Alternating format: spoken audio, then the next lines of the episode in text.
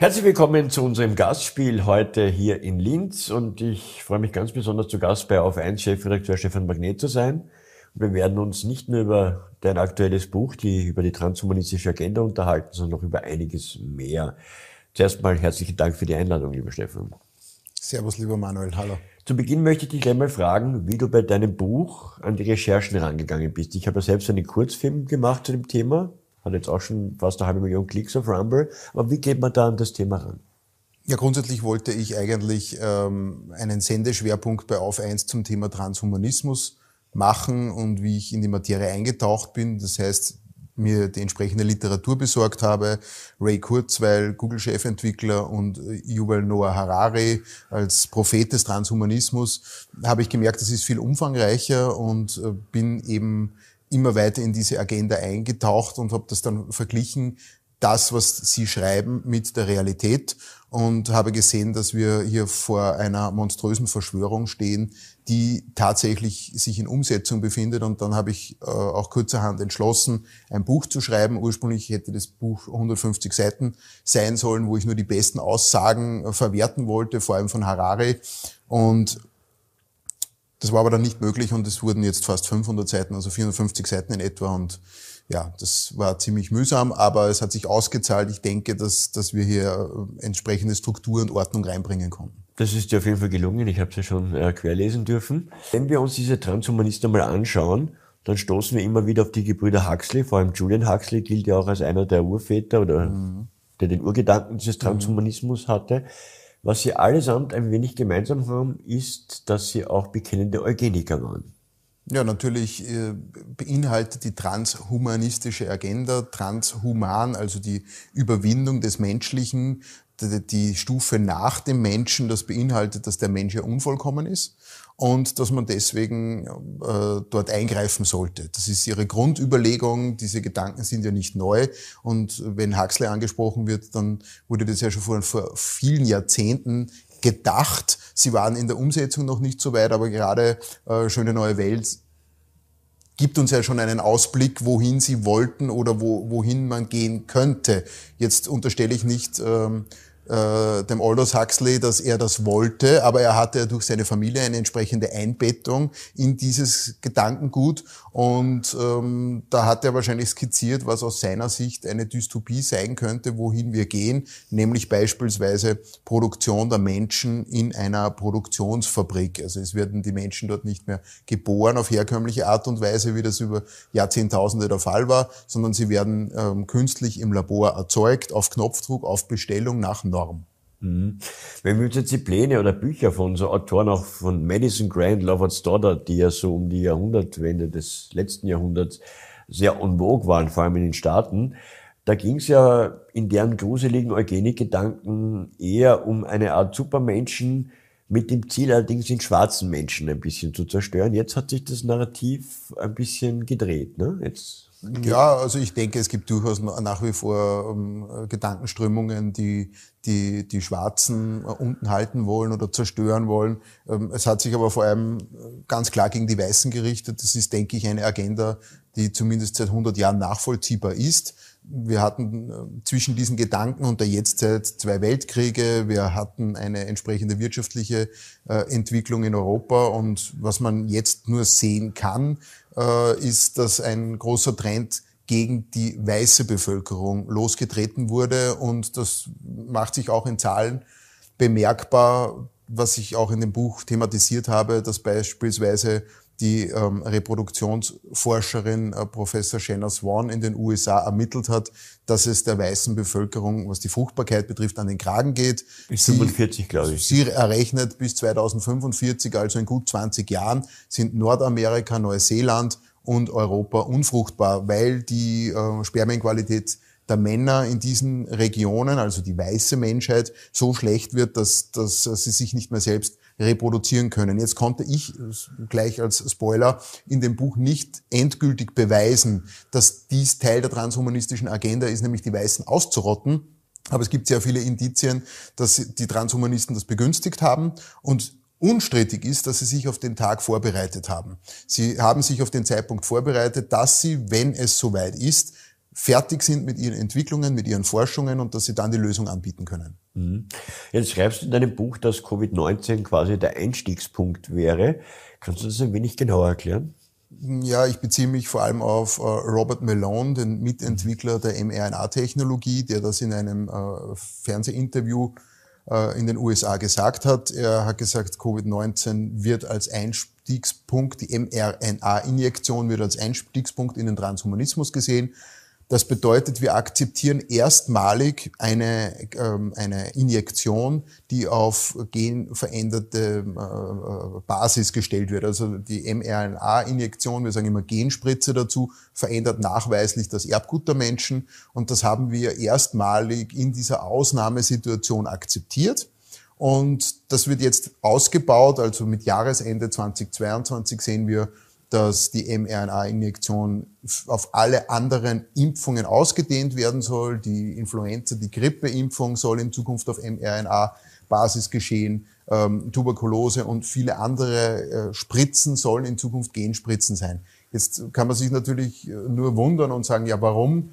Die, die mRNA-Injektion bei Covid-19 hat ja überhaupt nicht den, äh, den gewünschten Effekt gebracht, wenn wir das jetzt naiv sehen, denn das, was uns erzählt wurde, das, was propagiert wurde, haben die Spritzen nicht gehalten. Also diese Grundlügen, diese Fake News, was wir hatten, die Impfung schützt vor Ansteckung, sie schützt vor Weitergabe und sie schützt vor schweren Verlauf. Diese drei Fake News wurden im Laufe dieses Jahres ja vollkommen geschreddert. Und dann bleibt nur mehr die letzte Frage über, was bringen die Genspritzen und was ist die Absicht dahinter.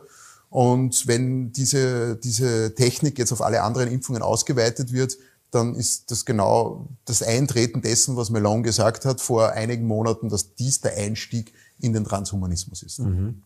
Was auch klar vorgeht, wenn man sich jetzt mit diesen Plänen beschäftigt, ist zum einen das Ziel, den überwältigen Teil einer sogenannten nutzlosen Bevölkerung oder nutzlosen Masse äh, zu dezimieren. Welche bekannten Protagonisten kannst du diesem Spektrum denn noch zuordnen? Ja, grundsätzlich ist es so, dass äh, diesen Begriff der nutzlosen Masse vor allem Yuval Noah Harari in seiner Literatur überstrapaziert. Er widmet diesem Thema ein ganze Kapitel. Er erzählt immer wieder und immer wieder auch in vielen Interviews, dass für ihn durch diese vierte industrielle Revolution, also durch diese, durch diese enorme Technisierung unserer Arbeitswelt, ein Großteil der Menschen, Milliarden Menschen werden überflüssig sie werden schlichtweg nicht mehr gebraucht. Er führt dann auf in äh, ganz langen Kapiteln, welche Berufe in absehbarer Zeit nutzlos werden. Er erwähnt beispielsweise die Supermarktkassierer, wo er sagt, die werden zu 98 Prozent wegrationalisiert. Und aktuell erleben wir, Aldi hat es verkündet, wir brauchen keine Kassierer mehr im Supermarkt, sondern wir haben nur mehr diese Kassenautomaten.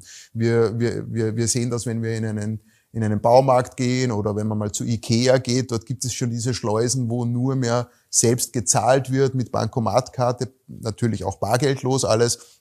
Also das wird wegrationalisiert und das betrifft alle anderen Bereiche und, und Harare beschreibt das dann so, dass er sagt, ähm, wir werden äh, diese nutzlosen Menschen, werden das Schicksal der Kutscher ähm, vor 100 Jahren erleben, als das Automobil erfunden wurde. Er glaubt aber nicht, dass es uns gehen wird oder dass es den nutzlosen Menschen so gehen wird wie den Kutschern, die die Kutsche geführt haben, die dann eben einen anderen Beruf bekommen haben, sondern er glaubt, dass es den Menschen so gehen wird wie den Gäulen, die die Kutschen gezogen haben, nämlich es gab tatsächlich keine andere Verwendung mehr. Und was mit denen passiert äh, ist, wissen wir. Sie wurden nicht mehr eingesetzt, sie wurden vielleicht äh, zu Salami und Leberkäse verarbeitet, aber sie wurden auf alle Fälle nicht mehr im Arbeitsprozess benötigt und auch nicht mehr als Existenzen in dieser Welt. Und da lässt er sich ausführlich aus und er hat wirklich nichts Gutes für diese nutzlose Masse über. Er empfiehlt sie mit Computerspielen und Drogen ruhig zu stellen, aber auf lange Sicht ist vollkommen klar, das schreibt er auch, werden die die Übermenschen, die künftigen, die Transhumanisten werden keine Lust mehr haben, diese nutzlose Masse hier durchzufüttern. Man wird sich denen früher oder später entledigen. Mhm. Wenn wir jetzt äh, nochmal auf das Corona-Thema zurückkommen, damals gab es ja schon mahnende Experten, Bhakti, Wodak, um nur einige zu nennen. Ihr hattet sie ja auch oft genug in Interviews. Mhm. Äh, erstaunlich in der Beobachtung, wie man so hochdekorierte Wissenschaftler äh, medial zerstört hat. Ne? Ja, es ist natürlich eine völlig faktenbefreite Diskussion. Mhm. Ähm, es ist vollkommen egal, was jemand zuvor gemacht hat. Dr. Michael Yeadon beispielsweise oder auch Robert Malone oder äh, Professor Sucharit Bhakti, der hunderte ähm, Ärzte ausgebildet hat. Das ist alles egal, was bis dahin geschehen wird. Sobald die Agenda ausgerollt wurde, wurde nur geschaut, wer spielt mit und wer spielt nicht mit und wer ausschert. Das weißt du ja selbst als ehemaliger Mainstream-Journalist. Es ist vollkommen egal, was man zuvor gemacht hat. Wenn man sich einen Fehltritt in deren Augen erlaubt, ist es vorbei, dann wird man abgesägt und wird aufs Abstellgleis gestellt. Was aktuell bei dieser Krise neu ist, ist, dass sie, dass sie mit ordentlichen Gegenwind zu rechnen hatten und dass der Gegenwind aus meiner Sicht größer war, wie sie vermutlich geplant und, und, und bedacht hatten und dass es jetzt nicht mehr so einfach ist, diese Wissenschaftler und Ärzte einfach abzuschassen und zu sagen, ihr, ihr seid Spinner, ihr seid Verschwörungstheoretiker, der, der, der, der Sucharit Bhakti ist ein Rechtsextremer, ja, also man hat, hat ja keine ähm, Mühen gescheut, diese Leute zu diskreditieren. Aber ich denke, der Schuss ist nach hinten losgegangen. Es sind Hunderttausende, es sind Millionen erwacht, dank dieser mutigen Aufklärungsarbeit von diesen Leuten. Was die Transhumanisten mit diversen Freimaurern auch gemein haben, ist die Ansicht, dass diese neue Ordnung aus dem Chaos entstehen wird. Wie hoch siehst du aktuell die Chancen, dass deren Pläne aber auch genauso scheitern werden? Das ist eine gute Frage. Das ist wahrscheinlich schwer in Prozentzahlen zu ermessen. Aber grundsätzlich gehen sie mit dem, was sie jetzt machen, ein, ein sehr hohes Risiko ein. Sie haben das ja nicht freiwillig gemacht sondern sie wurden aufgrund der allgemeinen Situation dazu gedrängt. Denn wir hatten ja schon vor Corona gesehen, dass etwas passieren muss. Denn spätestens mit der Finanzkrise ähm, vor über zehn Jahren Die hat man, sprichst du genau, genau 2008. Ähm, man hat das ja dann verschleppt. Diese, diese gesamte Finanzkrise wurde verschleppt und das Finanzsystem hat sich nie wieder erholt. Es war sozusagen eine finanzielle Kernschmelze dieses ähm, dieses ähm, hochkapitalistischen Systems und es musste ein Ausweg gefunden werden. Und wir haben immer gedacht, na, da kommt ein Krieg oder Destabilisierung oder es kommt ein schwarzer Freitag und alles bricht ein. Nein, sie haben es viel intelligenter gemacht. Es war ein Virus, der plötzlich da war. Und in den ersten Wochen sagte äh, ein Notar zu mir, mit dem ich zufällig äh, beruflich zusammengekommen bin nach dem ersten Lockdown und er sagte zu mir, das haben die ganz geschickt gemacht, weil einen Virus kann man nämlich nicht aufhängen. Ja, in Anspielung auf die Bank Banker, die sonst und die Spekulanten. Und äh, das war tatsächlich ein geschickter Schachzug. Ich denke, das hat kaum jemand so kommen gesehen. Und entsprechend perplex war auch die, die Widerstands- und Freiheitsbewegung, als diese Dampfwalze der geschlossenen Lockdowns über die Welt gerollt ist. Aber mittlerweile hat man dahinter gesehen und es ist vollkommen klar, worauf man hinaus will. Ja. Ein Player, der in den letzten 20 bis 25 Jahren da immer mehr in den Fokus der aktuellen Ereignisse gerückt ist, ist der Herr Schwab mit seinem World Economic Forum in Davos. Wie viel Einfluss hat dieses WEF deiner Einschätzung nach wirklich und denkst du, dass die gesamte Staatengemeinschaft weltweit mit ihm unter einer Decke steckt? Es hat zumindest den Anschein. Ja? Also wenn man ansieht, wie gut er im asiatischen Raum in, in, China vernetzt ist, wie er trotzdem auch mit einem Wladimir Putin immer wieder gute Kontakte pflegte, wie er bis in die USA natürlich dort mit der Hochfinanz und den entscheidenden Konzernen verwoben und verflochten ist. Also er ist tatsächlich diese weltumspannende, er hat dieses weltumspannende Netzwerk an Kontakten. Klaus Schwab hat, äh, als er noch ein verhältnismäßig junger ähm, Mann war mit 30, 40 Jahren, die entscheidendsten Staatenlenker und Milliardäre bei sich auf seinen Treffen zu Gast. Das kommt ja auch nicht von ungefähr. Das heißt, er wurde ja ganz gezielt dort installiert. Mhm. Er wurde protegiert und ihm wurde diese Bühne überlassen. Ich glaube nicht, dass der Klaus Schwab, der selbst nur gebrochenes Englisch spricht, tatsächlich der Strippenzieher ist. Aber er wurde auserkoren den, Transhuman, äh, den Great Reset und diese ganze vierte industrielle Revolution zu verkünden, operativ umzusetzen. Und so glaube ich, dass Yuval Noah Harari auserkoren wurde, den Transhumanismus zu verkünden. Du hast jetzt eh auch in deinem Buch Zitate von Harari und auch Ray Kurzweil. Was wollen diese Transhumanisten jetzt kompakt dargestellt? Gibt es sowas wie ein Zehn-Punkte-Programm der Transhumanisten? Nein, das gibt es nicht, noch nicht, schreibst du. Aber wenn ich die zehn Punkte festmachen müsste, dann wären es die nachstehenden, welche ich in diesem Buch auch näher behandeln würde. Da schreibst du vom Ausbau der künstlichen Intelligenz, Nanotechnologie, Gedanken, Hirnströme manipulieren, äh, Mensch, Maschine verschmelzen, Cyborgs erschaffen, äh, menschliche Gene verändern, Menschen selbst im Labor züchten. Das sind ja und so weiter gruselige Gedanken. Welche Belege hast du dafür im Zuge deiner Recherche finden können? Naja, das eine ist einmal die Programmatik, die sie niederschreiben, ganz offen. Und das andere ist dann, diese Dinge abzugleichen mit der Realität. Und um ähm, bei dem Beispiel mit den Gehirnströmen lenken, das klingt auch so abstrakt. Mhm. Das ist konkret in Planung seit über zehn Jahren. Äh, Harari erwähnt ein Beispiel mit ähm, äh, Roboratten, Roboterratten. Und das habe ich mir angesehen. Ich bin auf die Webseite dieses Instituts gegangen, habe mir die Filme dazu angesehen. Und es ist tatsächlich so, dass dort die Entwicklung in die Richtung geht dass sie Ratten im Hirn manipuliert haben, also sie haben ihnen kleine Chips implantiert. Mit diesen Fernsteuerungen können sie wie bei einem ähm, Elektroauto die Ratte steuern. Das heißt, durch kleine Impulse im Gehirn geht dann die Ratte nach links, sie geht nach rechts, sie klettert hoch, sie geht nach unten, sie wird sogar dazu gebracht, was Ratten normal nicht gerne tun, von hohen Gegenständen herunterzuspringen. Also von einer, von einer Kiste hinunterzuspringen, eineinhalb Meter. Das, das tut eine Ratte freiwillig nicht. Aber durch die Manipulation im Kopf über Fernsteuerung gelingt das. Und das Entscheidende ist, dass die Wissenschaftler, die an diesen Experimenten beteiligt sind, sich dagegen wehren und sagen, nein, nein, das sind keine bösen Tierversuche. Wir quälen die Ratten nicht. Denn wir haben den Beweis über die Messung der Gehirnströme, dass die Ratte das, was sie hier tut, was sie hier befohlen kriegt, ähm, gerne tut. Sie hat ein Glücksgefühl dabei, weil sie stimulieren auch gleichzeitig die Glücksregion. Das heißt, die Ratte wird ferngesteuert, sie ist dabei glücklich und dann sagen sie, na ja, das könnte man ja auch einsetzen für Gutes. Man könnte das ja auch bei den Menschen einsetzen. Und dann geht's weiter. Die, die Forschung gerade der US Army ist so weit, dass sie auch schon diese ferngesteuerten äh, Soldaten haben, die, die Robo-Soldiers, die einfach äh, manipuliert werden. Und es gibt entsprechende Forschungen, eine Journalistin durfte das ausprobieren und die hat gesagt, das war unglaublich. Also sie hat beim, beim Scharfschützenwettbewerb äh, 500 Prozent mehr Trefferquote bekommen. Sie hat sich danach glücklich gefühlt und sie hat gesagt, es war wie ein Suchtgefühl. Ich war, war endlich mal bei der Sache, ich war konzentriert auf das, was ich hatte. Ich möchte das unbedingt wieder. Also das, das ist Manipulation auf höchster Ebene und mir fiel, bei, als ich dieses Kapitel geschrieben habe, und so habe ich es dann auch ins Buch geschrieben, der Spruch ein, der alte Spruch, äh, die glücklichsten Sklaven sind die erbittertsten Feinde der Freiheit. Denn wer wirklich in seine Gedanken manipuliert wird, wer so weit gebracht wird über Fernsteuerung, dass er das auch noch gut findet, da gibt's dann kein Ausbrechen mehr. Und das nur als Beispiel von vielen.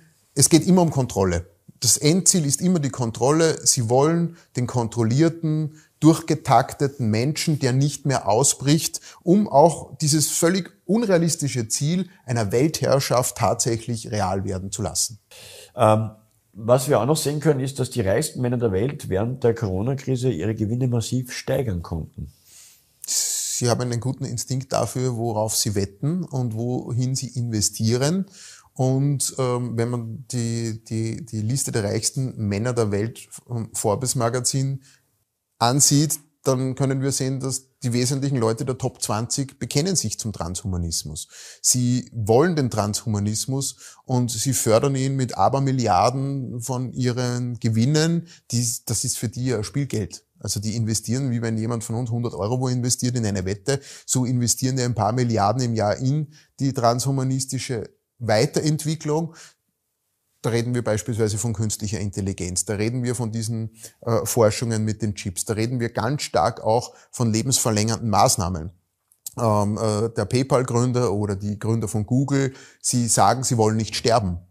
Sie wollen nicht von dieser Erde gehen. Sie wollen 100, 500 Jahre alt werden. Das ist natürlich eine Bestrebung, die hat es immer schon gegeben, aber mittlerweile sind wir technisch so weit, dass das tatsächlich funktionieren könnte und dass sie am Sprung sind, das zu erreichen. Wir können auch davon ausgehen, wenn sie es erreicht haben, dass sie es uns nicht sagen werden sofort. Und es wird ein Privileg sein äh, für tatsächlich für die oberen 10.000 weltweit, nämlich der Normalsterbliche kann sich das nicht leisten. Es gibt aber heute schon Unternehmungen, äh, Firmen, wo man jetzt für etwa, ich glaube, der Preis ist aktuell circa 200.000 Euro, dann kann man sich nach dem Ableben des Körpers dort einfrieren lassen für den Zeitpunkt, dass die Technik soweit ist. Sie gehen davon aus, dass das in wenigen Jahren soweit ist, dass man dann wieder aufgetaut wird und wieder reanimiert wird mit neuen entsprechenden Versatzstücken. Du wirst lachen, da ist jetzt ein Wissenschaftsartikel aufgetaucht. Es wurde erstmals eine befruchtete Eizelle, die mhm. vor 30 Jahren schon befruchtet ist, ein Embryo, mhm.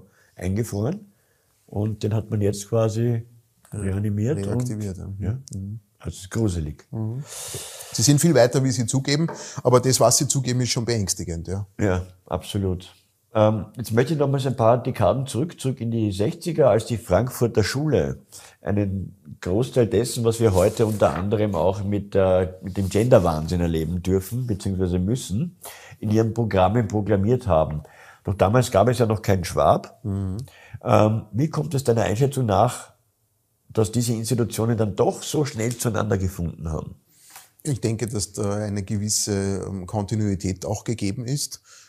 Ich habe im Buch ja auch den ähm, Graf Kudenhofe Kalergi erwähnt. Also es gibt eine, ein, ein einheitliches Denkmuster und das Denkmuster hat als Grundlage immer die Verachtung für die Menschen. Und das ist vollkommen egal, weil vorher angesprochen wurde, für die schwarzen Menschen, für die weißen Menschen, generell die Menschen, der Pöbel, das ist Dreck für die. Ja? ja. Und die haben das nie für vollwertiges Leben erachtet und ich kann mir das nur so erklären, dass es da eine gewisse familiäre Vorprägung gab, dass es vielleicht eine religiöse Vorprägung gab und natürlich der Reichtum, der diesen Menschen äh, es gestattet, nie mit dem Pöbel Kontakt haben zu müssen. Denn die haben ja mit uns eins nur Kontakt, wenn wir als Bedienstete in ihre Dienste, in ihre Häuser kommen. Ansonsten haben wir keinen Kontakt mit diesen Leuten. Und da entsteht eine unglaubliche Abgehobenheit. Und das, glaube ich, zieht sich durch.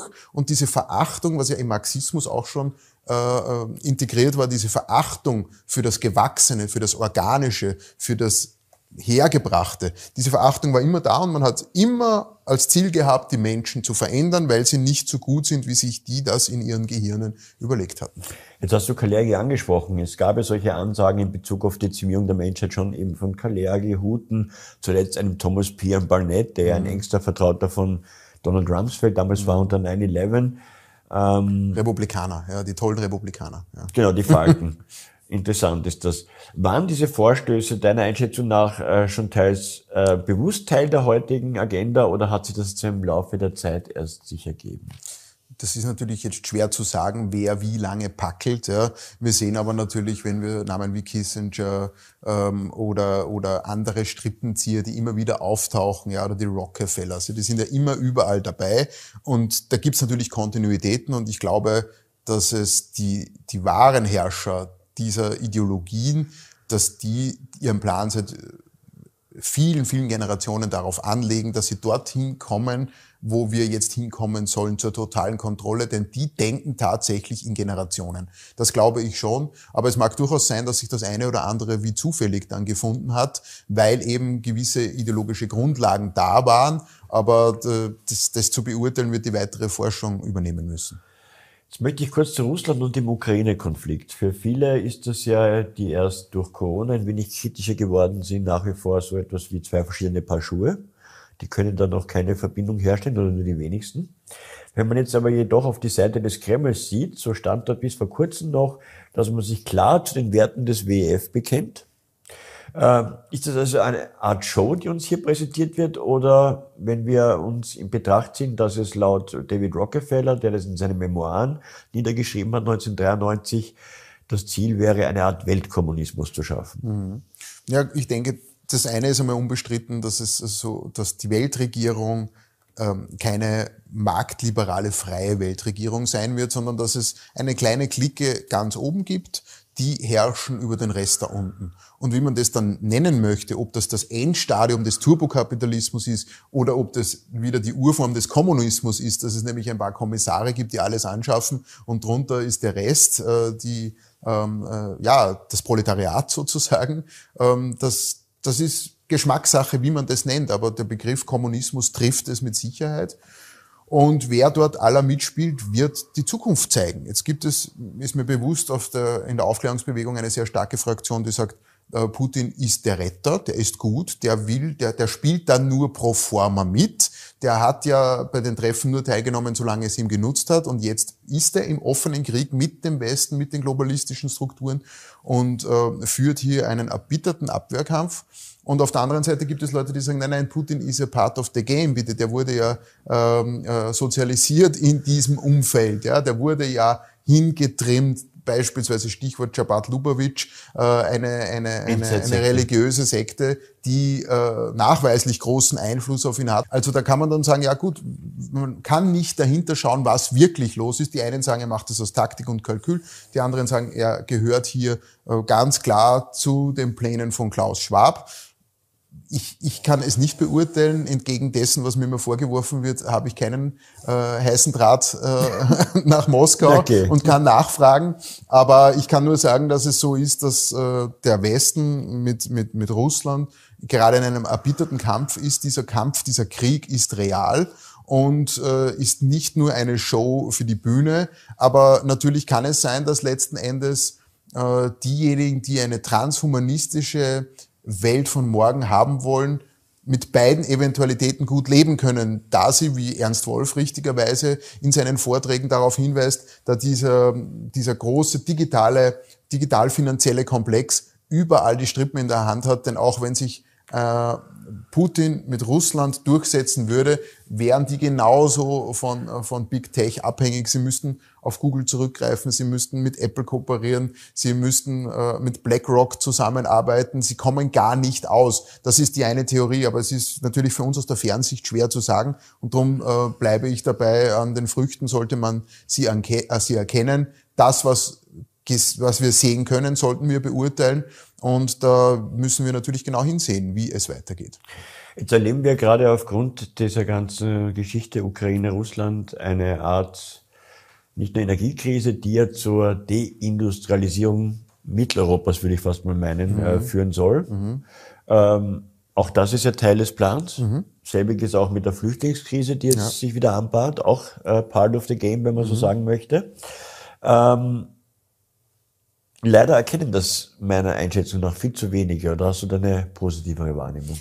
Also ich bin mal grundsätzlich positiv äh, gestimmt, dass sehr viele Menschen das Spiel durchschaut haben, die erkannt haben, dass das nicht alles Zufälligkeiten sind, sondern die können mit einem Begriff wie dem Great Reset etwas anfangen. Denen ist klar, das ist eine gezielte Zerstörung Europas und äh, äh, das alles gehört zusammen. Das haben viele Menschen verstanden, auch dank der vielfältigen Aufklärungsarbeit der alternativen Medien und der unermüdlichen Aufklärungsbemühungen der Widerstands- und Freiheitsbewegung.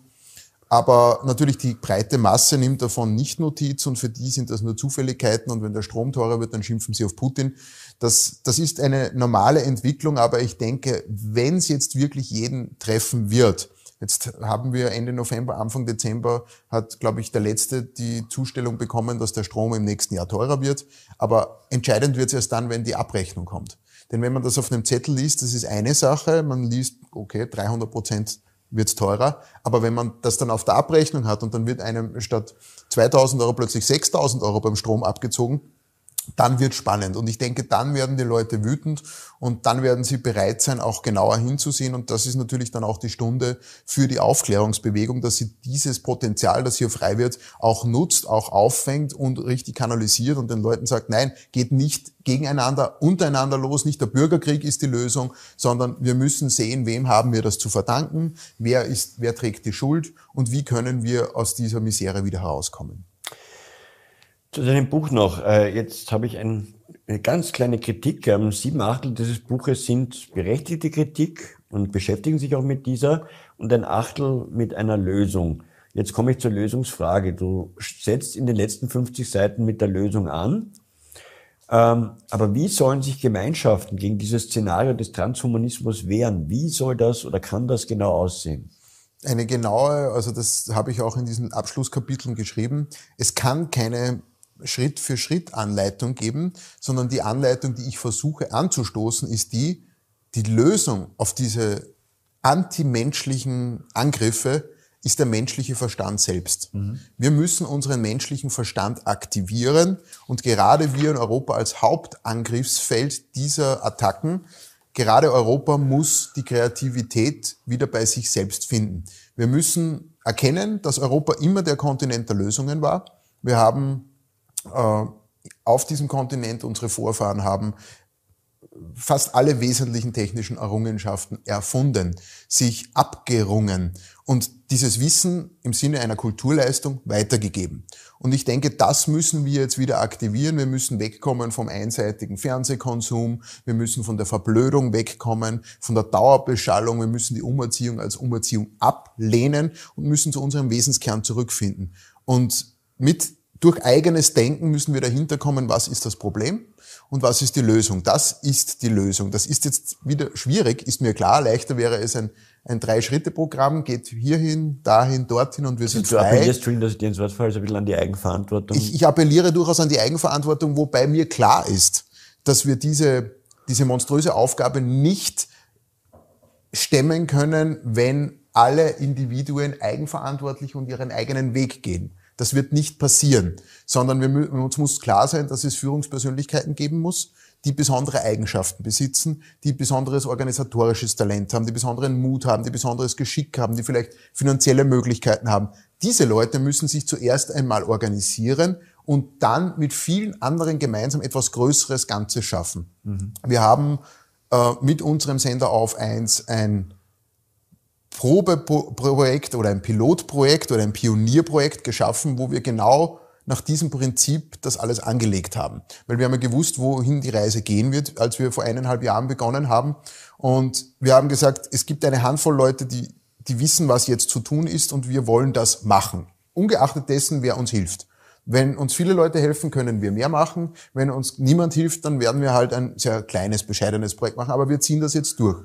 Und wir haben das sehr professionell gut durchdacht angelegt und begonnen und auch unerbittlich uns selbst gegenüber weitergearbeitet. Und durch den Umstand, dass so viele Leute dann Anteil genommen haben, Mitarbeiter, aber vor allem äh, Unterstützer, Spender, Leute, die unser Material weiter verbreiten, die unsere Luftballons verteilen, die unsere Flyer verteilen, dadurch konnten wir wachsen und größer werden. Und hier haben wir mit Auf 1 gezeigt, wie das geht. Unterstützung von der Basis, gut organisiert von einer ähm, ähm, unternehmerisch aufgestellten Mannschaft, die auch einen Plan hat. Und dieses Zusammenwirken, das kann funktionieren. Und ich denke, so muss das auch in den nächsten Jahren in einer Freiheitsbewegung funktionieren, dass Leute, die ein gutes Konzept haben, auch die nötige Unterstützung von der Basis bekommen. Und so entsteht etwas Neues, größeres Ganzes. Wenn jeder das immer nur alleine macht, werden wir nicht weiterkommen. Und wenn wir eine reine Basisdemokratie predigen, und da bin ich auch kein Freund davon, dass man dann sagt, ja, jeder kann alles entscheiden, denn das funktioniert nicht einmal in einem Unternehmen mit 15 Mitarbeitern. Es muss gewisse Strukturen geben, nämlich auch Verantwortlichkeiten. Es geht viel weniger darum, dass jemand sagt, äh, ich habe jetzt alle Rechte und ich kann jedem alles diktieren, während ich selbst faul äh, im Sofa liege, sondern es geht um die Verantwortung. Wenn ich sage, ich bin beispielsweise bei uns im Unternehmen ein Abteilungsleiter, dann habe ich eine hohe Verantwortung für diese Mitarbeiter und auch für das Ergebnis habe ich eine Verantwortung. Und niemand hat sich dort freiwillig hingestellt und hat gesagt, ja, ich bin jetzt super, ich bin Abteilungsleiter, sondern er wurde dort aus der Gemeinschaft hingestellt, weil er etwas besonders gut konnte, weil er sich besonders eingesetzt hat. Und so denke ich, sollte das auch in einer Freiheitsbewegung entstehen. Mir ist aber klar, dass das nicht der einfachste Weg ist und der Freiheitskampf ist kein einfacher Weg. Man muss absoluten Einsatz zeigen, ansonsten wird man die Freiheit nicht erkämpfen können. Aktuell ist ja mitunter in den Schlagzeilen nicht nur die Com Austria, auch diverse Mainstream-Medien melden sich immer wieder kritisch. Ähm, wie erlebst du das und wie ist denn aktuell der Stand der Dinge? Die Angriffe wurden erkennbar für uns mehr ab dem Zeitpunkt, wo wir diese transhumanistische Agenda ins Programm genommen haben. Ab dem Zeitpunkt, wo wir gesagt haben, es geht tatsächlich um Bevölkerungsreduktion im großen Stil. Die Übersterblichkeit in Deutschland im Oktober 19 Prozent immerhin. Das ist nicht zufällig. Das folgt einem, einer Blaupause, das folgt einer Agenda. Und wir haben es mit monströsen Verbrechen zu tun. Ab diesem Zeitpunkt haben die Gegner begonnen zu mobilisieren. Es gab ungefähr eine Woche Schockstarre und dann gingen sie daran, uns über verschiedene ARD-Satireformate lächerlich zu machen. Äh, dann die Faktenchecker sind ausgerückt von der ARD-Tagesschau und haben gesagt, das stimmt ja alles nicht. Die Com Austria hat sich gemeldet und viele, die ARD, viele Darf Angriffe mehr. Ja? Ich habe diesen, diesen war eh schon wissen, ja. Namen wollen wir jetzt nicht nennen, gesehen. Wir haben ja beide gemeinsam da von diesen Medien durch den Kakao gezogen zu werden. Aber ich weiß, dass du ein Perfektionist bist. Mhm. Und genau bei dem Beitrag, wie sehr hat es dich gewurmt, dass sie da genau eine Grafik zeigen mit einem, mit einem Rechtschreibfehler? Ja, das, das, das hat mich nicht gewurmt, muss ich ehrlich zugeben, weil bei uns eine sehr unglaublich hohe Schlagzahl natürlich ist ja, und wir wirklich sehr viele Dinge produzieren. Ähm, vor unserem Interview heute habe ich zwei Sendungen aufgenommen, die jetzt zeitversetzt ausgestrahlt werden. Wir verlangen unseren Mitarbeitern äh, sehr viel ab. Und wenn dann mal wo ein Tippfehler drinnen ist, ja gut, natürlich fehlerfrei wäre besser, aber das hat mich nur ähm, ist überschaubar gewesen. Ja. Also mich hat mehr geärgert, dass der, der Moderator sich über die Fakten lustig macht, ja. die er selbst repetiert hat in seiner Sendung. Er hat gesagt, ja, Europa wird unfruchtbar und lacht dann blöd dazu, ja, oder die Impfnebenwirkungen, hahaha, und macht sich lustig. Und ähm, ja, da frage ich mich natürlich, er gesteht selbst ein, dass das Fakten sind, die aber mit uns mit einer Verschwörungserzählung vermischt werden. Ähm, er wird äh, den Zeitpunkt erleben, wo er sich in den Spiegel sehen muss und sich fragen muss, welche Rolle er als nützlicher Idiot in diesem ganzen Spiel gespielt hat. Ja. Das ist eigentlich noch viel schlimmer. Ja. Noch ein Beispiel. Auf eins hatte er vor einem Jahr den Themenschwerpunkt Krisenvorsorge. Mhm. Da kann ich mich auch noch erinnern, da ging ja ah, das rechtspopulistische Angstporno-Geschwurbel, Geschäftemacherei etc. Und mhm. genau dieselben Medien haben aber genau dasselbe Szenario auch vorausgesagt. Ja, zuerst natürlich sind Alternativmedien immer die Verschwörungstheoretiker und die Alarmisten. Ja. Aber es ist halt mittlerweile so, das ist eingetreten und das ist faktenbasiert, was ich jetzt sage, mit den sogenannten Verschwörungstheorie-Medien, mit den Alternativmedien ist man einfach früher informiert. Man weiß Dinge, die später eintreten werden. Das ist ja nicht nur bei Blackout gewesen, das ist ja mit den Impfnebenwirkungen. Nach einem Jahr kommen dann die öffentlich-rechtlichen und sagen, ja, da gibt's ein bisschen Herzmuskelentzündungen und da gibt's ein bisschen Schlaganfälle und, und da gibt's Schwindelanfälle und Thrombosen. Ja. Das hat auf eins ein Jahr zuvor schon berichtet. Und jeder, der unser Programm konsumiert hat, hat, oder der Großteil hat die Finger von diesen Genspritzen gelassen, weil sie vorgewarnt waren. Und das ist das Teuflische auch an der Zensur in den sozialen Medien, wenn wir YouTube und Facebook beispielsweise hernehmen, dass Zensur tatsächlich tödlich ist. Denn sie schneidet die Konsumenten von lebenswichtiger Information ab. Die Leute glauben dann, es ist alles in Ordnung. Man bekommt ja nicht die Warnungen hereingespielt, man bekommt nur die Propaganda, die Impfung schützt, die Impfung schützt, die ist sicher, die ist sicher. Zwischendurch dann die Visage des Herrn Lauterbach und man glaubt, alles ist in Ordnung. Ja? Und man kann sich wieder auf die Belanglosigkeiten im Leben konzentrieren. Und das ist wirklich eine gefährliche Entwicklung. Aber ich denke, die Erfahrung, dass das so ist, wie ich gesagt habe, werden sehr viele Menschen schmerzlich machen müssen. Und dann werden sie daraus lernen, dann wird bei ihnen ein Denkprozess einsetzen und dann werden sie diese Lügenmedien nicht mehr konsumieren. Jetzt hat auf eins ja in den vergangenen Jahren sich, wie du schon erwähnt hast, sehr stark und gut entwickelt, auch dank der Zuschauerinnen und Zuschauer. Jetzt gibt es auch in Deutschland ein Hauptstadtbüro mhm. in Berlin. Wo nimmst du persönlich diese ganze Energie her, das zu verwirklichen? Ich bin von einem Wahn besessen, jetzt, würde jetzt der eine oder andere sagen. Ich glaube, ich glaube, dass ich äh, mir das Ziel gesetzt habe, hier wirklich eine Medienrevolution anzuzetteln, anzuzetteln mit vielen guten Mitarbeitern, die ich an meiner Seite weiß. Und ich, ich denke, wir haben nur ein Leben und dieses Leben müssen wir dafür einsetzen, etwas Gutes zu hinterlassen. Ich bin äh, selbst Vater mehrerer Kinder. Ich äh, bin sehr motiviert, dass ich diesen Kindern keine äh, dystopische Zukunft hinterlasse, dass ich, äh, dass ich nicht diese Erde in eine versklavte Hölle hier hinterlassen möchte. Und ähm, ich glaube, jeder hat eine, eine, einen Platz, warum er hier ist. Und ich habe erkannt, dass ich dort, wo ich jetzt gerade wirke, sehr gut wirken kann, sehr wirkmächtig im, äh, im Einsatz sein kann. Und deswegen kann ich auch nicht ruhen und rasten, bis wir gewisse Ziele erreicht haben. Und wir sind noch lange nicht am Ziel. Es ist aber natürlich wichtig, das Ziel zu kennen und immer wieder es zu schaffen, Regenerationspausen zu bekommen. Das fällt mir zugegebenermaßen schwer. Mhm. Aktuell rette ich mich äh, Richtung Weihnachten wieder, aber, aber es, ist, es ist notwendig, auch wieder eine Erdung zu finden. Wie macht den Stefan Magnet das privat? Wenn ich Zeit habe, was ich momentan seit Monaten nicht habe, dann sehr gerne mit Sport. Ich gehe auch gerne in die Berge. Ansonsten mit Zeit mit meinen Kindern, mit meiner Familie zu verbringen. Und ähm, wenn ich die Möglichkeiten habe für kurze Urlaube oder eben, wie es dann in der Weihnachtssendepause bei uns sein wird, dann gehe ich auch tatsächlich komplett offline. Äh, schalte das Handy aus, lege es meistens in der Anfangsphase, die ersten zwei, drei Tage, wohin, wo ich es nicht erreichen kann. Ja, das ist so eine Kurzentwöhnungskur ins Auto oder in eine Schublade. Und äh, wenn ich zwei, drei Tage geschafft habe, dann bin ich im grünen Bereich und dann halte ich es auch lange aus. Also ich, ich war in diesem Jahr mal im Sommer in Italien für ein paar Tage und da habe ich dann zu meiner Frau gesagt, ich könnte sie auch äh, zwei Monate aushalten. Aber so ist es eben, man muss dann wieder zurück in den Dienst und kommt dann auch ganz schnell und gerne wieder an. Ja. Mhm. Lieber Stefan, das Jahr 22 nähert sich dem Ende. Was dürfen sich eure Zuschauer im kommenden Jahr erwarten? Wir werden die Medienrevolution ähm, ungebremst fortsetzen. Äh, es ist geplant, dass wir weiter ausbauen. Gerade nach Deutschland wollen wir massiv ausbauen. Wir wollen viele neue Regionalbüros dort eröffnen. Wir wollen flächendeckend antreten. Die ARD haben uns den Krieg erklärt und wir nehmen diese Herausforderung gerne an. Und äh, wir werden, wenn die Seher es wollen, wenn sie uns unterstützen, tatsächlich dort neue Akzente setzen. Wir sind nicht mehr wegzubekommen. Ich habe gesagt mit meiner Stammmannschaft, man muss uns erst hier heraustragen, damit wir auch wirklich aufhören. Uns ist vollkommen klar, 2023 wird auch das Jahr der Angriffe gegen uns werden. Sie werden die Angriffe intensivieren.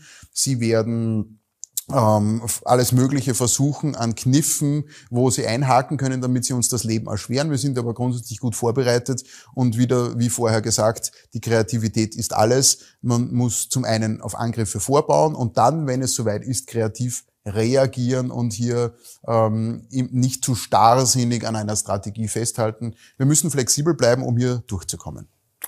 Gibt es noch etwas, was du unseren oder deinen Zusehern mit auf den Weg geben möchtest? Grundsätzlich ähm, bedanke ich mich bei allen, die uns auf diesem Weg unterstützen, ob das befreundete Journalisten sind wie du, wo wir jetzt dieses Interview führen, ob das äh, äh, die Leute sind, die unsere Werbematerialien fleißig verteilen, die Werbung für uns machen, die uns im Newsletter oder auf Telegram folgen und natürlich ganz besonders bei denjenigen, denen es möglich ist, dass sie uns mit einer Spende unterstützen. Das ist, das hilft uns weiter. Ähm, das ist sogar falsch formuliert. Es hilft uns nicht nur weiter, es, es äh, ermöglicht unser Überleben. Wenn die Leute nicht mehr spenden würden, dann wäre es aus. Wir haben von Anfang an Investoren abgelehnt und da Monat Weil für die Monat. Mitspracherecht haben wollten. Mhm. Die Investoren wollten Mitspracherecht. Also es gab am Anfang gleich in den ersten Monaten Gespräche, wo Unternehmer sagten, ja, ich gebe euch da eine namhafte Summe, damit man das Studio refinanzieren kann. Und dann möchte ich aber natürlich im Vorstand Entscheidungsfreiheit, ich möchte Themen setzen. Das haben wir abgelehnt. Ich hatte Erfahrung mit solchen Projekten schon gesammelt. Ich wollte wirklich basisfinanziert und wir befragen unsere Zuseher ja auch regelmäßig, wollt ihr einen Schwerpunkt zum Thema Geldsystem machen? Ja? Wollt ihr einen Schwerpunkt zum Thema Blackout. Und dann bekommen wir auch Rückmeldung über die Umfragen von unseren Zusehern und damit wissen wir in etwa, was die Seher wollen und danach richten wir uns und an diese Seher, die so toll Anteil nehmen an unserem Programm, die verstehen, welche Bemühungen wir hier setzen und die das unterstützen, bei denen möchte ich mich natürlich besonders bedanken. Ich bedanke mich bei dir für die Einladung und das gute Gespräch. Danke, Manuel.